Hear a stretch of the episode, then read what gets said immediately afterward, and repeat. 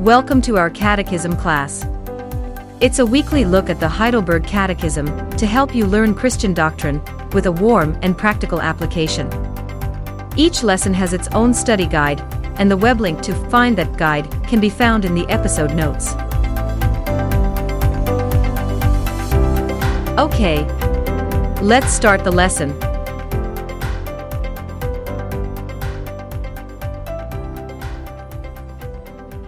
Welcome to our Catechism class, and we've come to Lord's Day 41a in the Heidelberg Catechism. Lord's Day 41, I'm going to take it in two sections 41a and 41b. And the subject that's dealt with in this class is the seventh commandment, um, and of course, that implies adultery. The seventh commandment is found in Exodus chapter 20 and verse 14. You shall not commit adultery. So, in this class, we're going to ask the question what is adultery precisely in the terms of the Catechism?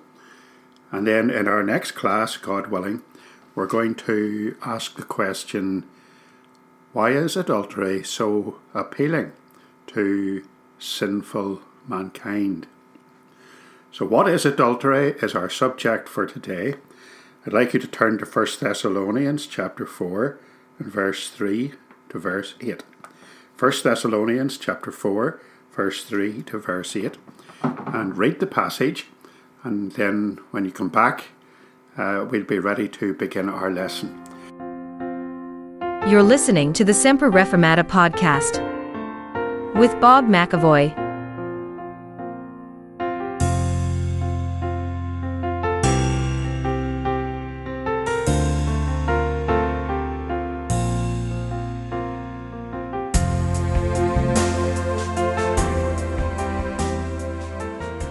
Well, there is no doubt that we live in a very deeply sexualized society. A generation ago, it was fine to promote cars and alcohol using salacious images of girls. The red top papers in those days had their page three girls. They appeared in semi naked poses for the enticement of their male readership. And of course, the feminist lobby dealt with all of that. We rarely see such images being used in the newspapers or on our advertising screens nowadays. It would be considered to be wrong and deeply offensive to women. And yet, our society hasn't been cleaned up any.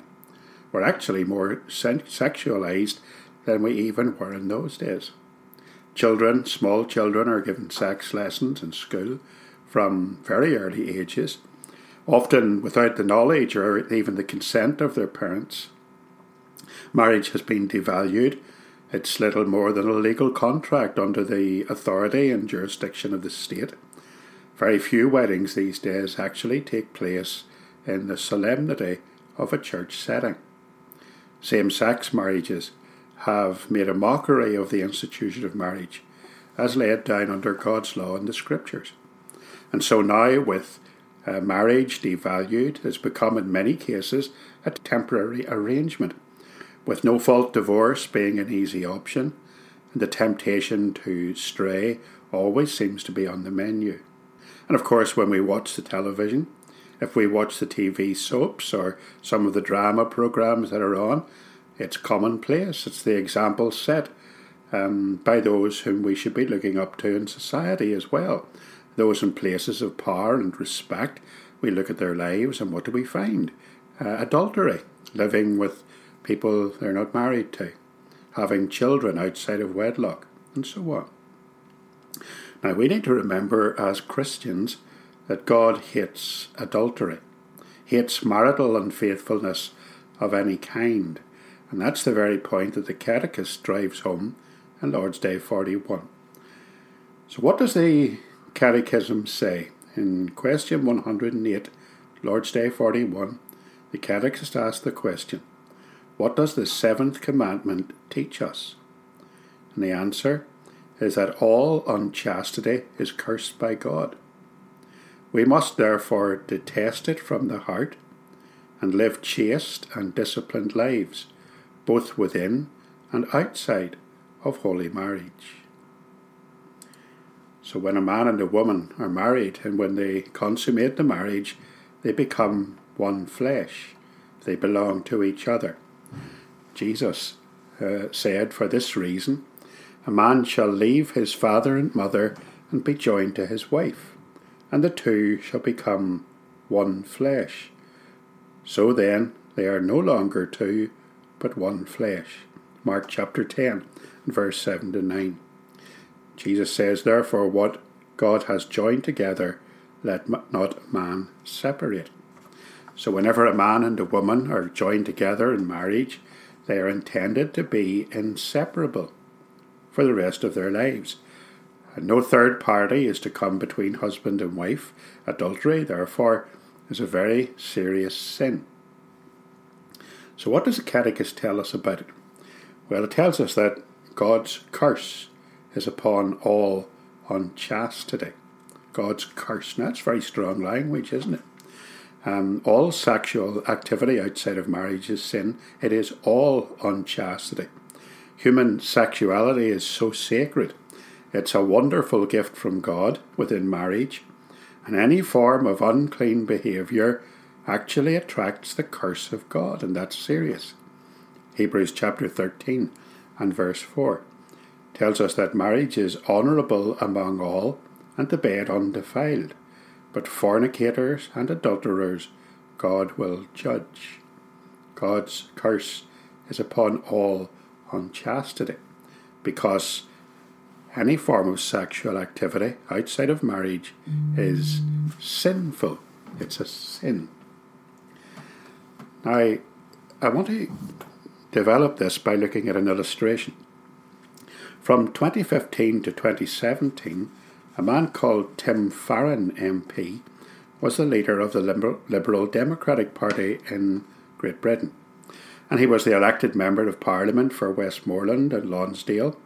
He was an inspirational leader. His leadership of the party was widely praised. His first conference speech as leader was very well received. And so when the 2017 election came, he was leading the party and doing well. He appeared on a television programme and was asked by the interviewer, Is homosexuality a sin? And Farron prevaricated.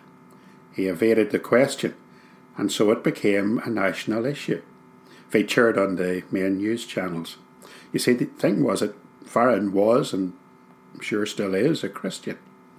And his answer from a Christian perspective should have been along the lines of the Heidelberg Catechism that all unchastity is cursed by God, that all unchastity is sin. His answer should have been as simple yes, it is, because all sexual activity outside the marriage of a man and a woman is sin. And because it's sin, I cannot condone it. But the pressure piled on. Farron was forced under pressure from his party leadership to say that homosexuality was not sinful. And he did. And so, in remorse and repentance, Farron stated that he would step down as party leader following the election, stating that he had become torn between living as a faithful Christian and serving as a political leader. He's still an MP. God hates uncleanness, sexual uncleanness, and those who practice it have no place whatsoever in God's kingdom. And the alternative is to spend eternity in the lake of fire, under the very curse of God. The catechist again. All unchastity is cursed by God. Now, the souls of men and women are at stake here, and Christians are required to speak up and to tell the truth and not be afraid of modern opinion, to call sinners of every shade to repent of their sin and to turn to Christ for forgiveness and salvation, remembering that we are sinners too, and that we too needed that repentance, needed salvation, needed forgiveness. So God's curse is upon all unchastity. The second part of question 108 says that we as Christians must therefore detest it, detest unchastity from the heart. We must not tolerate sexual uncleanness. We must detest it, right from the very core of our being. Now, remember in our last lesson, we talked about the root cause of murder being anger in the heart. Remember that we saw that there was a kind of righteous anger, that we could be angry and sin not, that there was anger with a valid cause. Now, this is one of those legitimate things that Christians must hate. We must hate all forms of sexual immorality. We must hate it from the very core of our being. But when we talk about something that affects the heart, we're talking the language of sanctification. And the Holy Spirit dwells in our hearts. And our bodies, therefore, are the temple of the Holy Spirit. Read 2 Corinthians 1 and 22, and Ephesians 3 and 17, and Galatians 4 and verse 6. The Holy Spirit indwells the believer. And because of that, the believer will be revolted by sin, even by his or her own sin, and will turn away from it. And when sin is fostered in the heart, the believer will repent of it and seek forgiveness. So when sexual thoughts and, and desires enter our heart, we should recognize that it's sinful. We should hate it and loathe it and ask the Lord to forgiveness of to forgive it as we repent of it. That's where 1 Thessalonians chapter 4 and verse 3 to 8 is so important. Paul says there, For this is the will of God, your sanctification, that you should abstain from sexual immorality, that each of you should know how to possess his own vessel in sanctification and honour, not in passion of lust like the Gentiles who do not know God, that no one should take advantage of and defraud his brother in this matter, because the Lord is the avenger of all such, as we also forewarned you and testified. For God did not call us to uncleanness, but in holiness. Therefore, he who rejects this does not reject man, but God, who has also given us his Holy Spirit. The third part of the answer to the question, What does the seventh commandment teach us? tells us that we should live chaste and disciplined lives. In other words, that our lives should set a good example in morality. Let's go back to Paul again. This is the will of God, your sanctification, that you should abstain from sexual immorality. That each of you should know how to possess his own vessel in sanctification and honour, not in passion of lust like the Gentiles who do not know God. We're not to be the same as people who do not know God. We're not to be the same as those who have never met the Saviour. We're to live different lives. One of the most sexualized programs on television these days has been Emmerdale. Years ago, when Emmerdale began, it was simply a tale of everyday country folk with sheep and cows and a farm, family complications.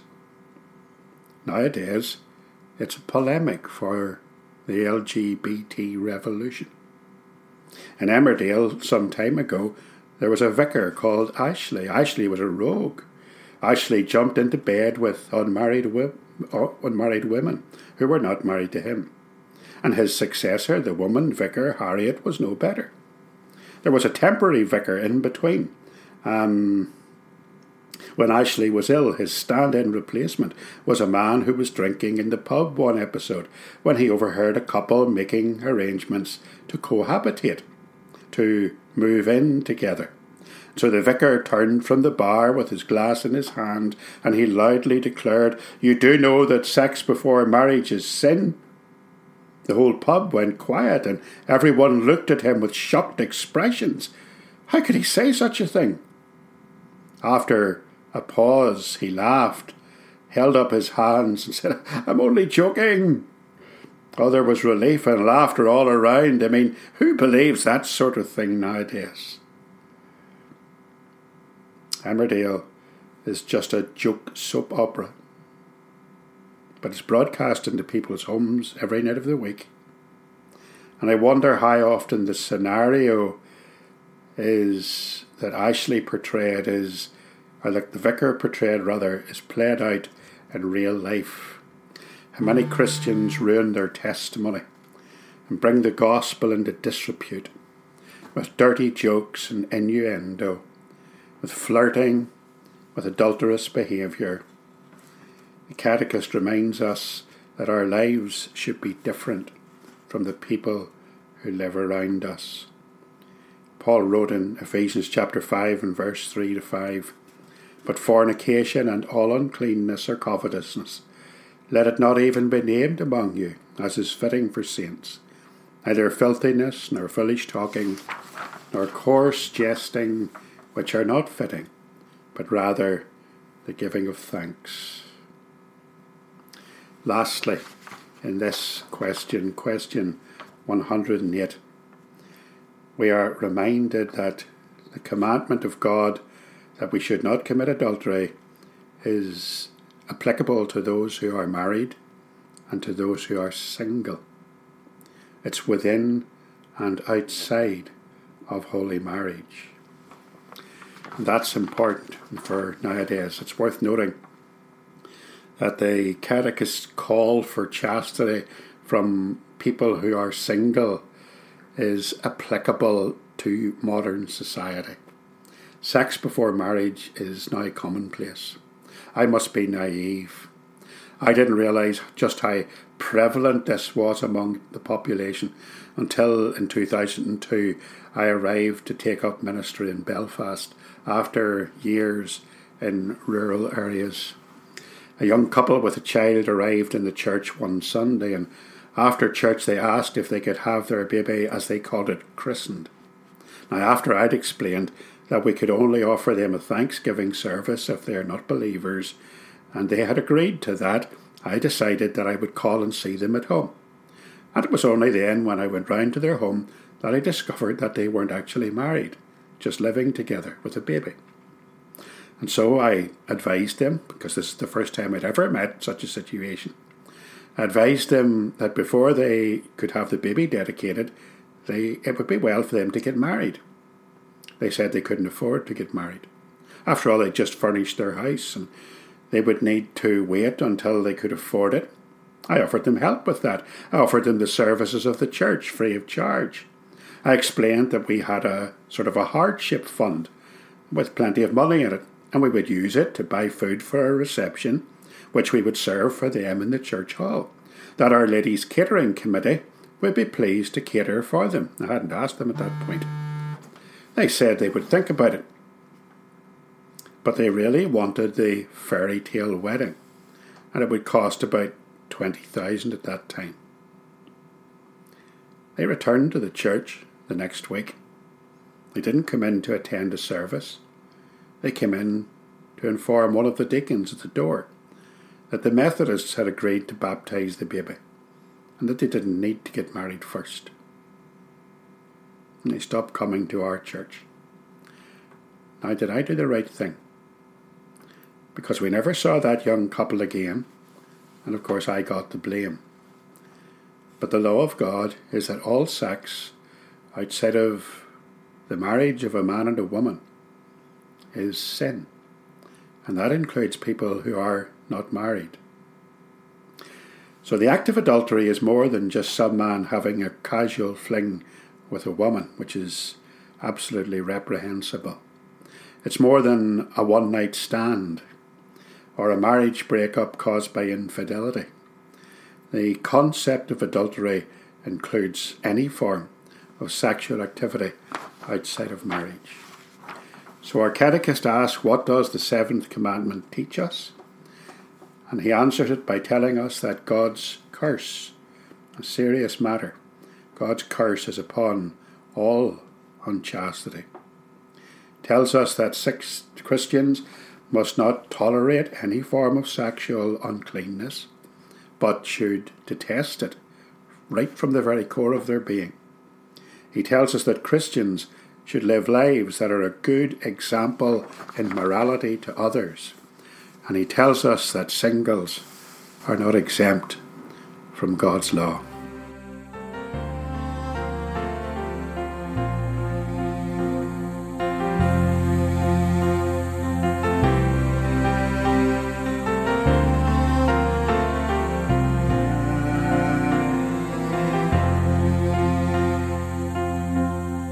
Thank you for listening.